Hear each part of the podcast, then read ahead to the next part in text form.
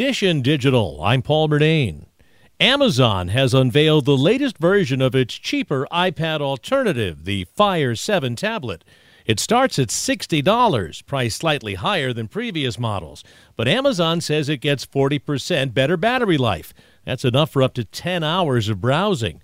The processor also gets an upgrade and is 30% faster.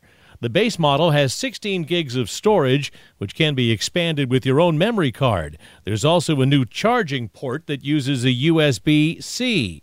The Fire 7 is now available for pre order and will begin shipping at the end of the month. Amazon is also out with an update of its Fire 7 Kids tablet, which starts at $110.